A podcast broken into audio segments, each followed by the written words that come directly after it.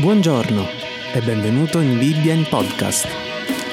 Dal lunedì al venerdì leggeremo insieme la Bibbia. Alla fine di ogni episodio chiariremo insieme alcuni punti della lettura. Buon ascolto.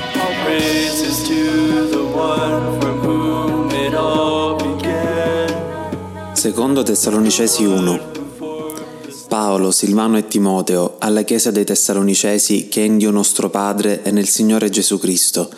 Grazie a voi e pace da Dio nostro Padre e dal Signore Gesù Cristo.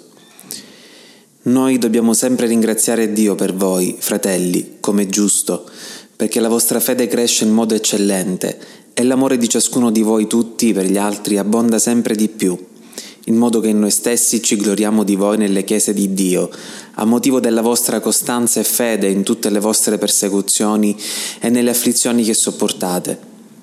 Questa è una prova del giusto giudizio di Dio, perché siate riconosciuti degni del regno di Dio, per il quale anche soffrite. Poiché è giusto da parte di Dio rendere a quelli che vi affliggono afflizione, e a voi che siete afflitti riposo con noi, quando il Signore Gesù apparirà dal cielo con gli angeli della sua potenza, in un fuoco fiammeggiante, per far vendetta di coloro che non conoscono Dio e di coloro che non ubbidiscono al Vangelo del nostro Signore Gesù Cristo. Essi saranno puniti di eterna rovina, respinti dalla presenza del Signore e dalla gloria della sua potenza, quando verrà per essere in quel giorno glorificato nei suoi santi e ammirato in tutti quelli che hanno creduto, perché la nostra testimonianza in mezzo a voi è stata creduta. Ed è anche a quel fine che preghiamo continuamente per voi, affinché il nostro Dio vi ritenga degni della vocazione e compia con potenza ogni vostro buon desiderio e l'opera della vostra fede, in modo che il nome del Signore Gesù Cristo sia glorificato in voi e voi in Lui, secondo la grazia del nostro Dio e Signore Gesù Cristo.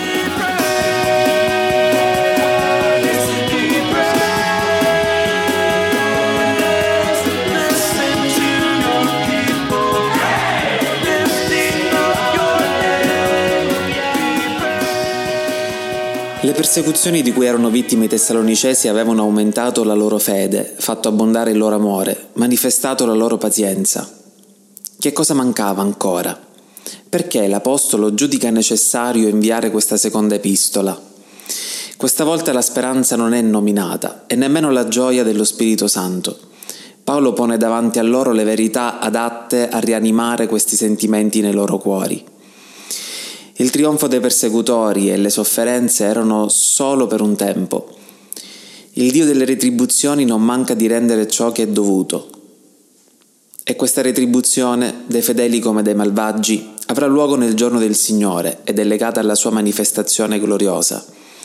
Il medesimo castigo, l'eterna distruzione, colpirà i pagani rimasti volontariamente nell'ignoranza di Dio e i cristiani di pura professione esteriore che non obbediscono al Vangelo.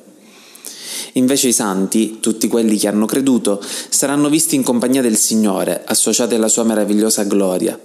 Ma il desiderio di Dio e la nostra preghiera dell'Apostolo sono che fin da ora il nome del nostro Signore Gesù Cristo sia glorificato in ognuno di coloro che gli appartengono.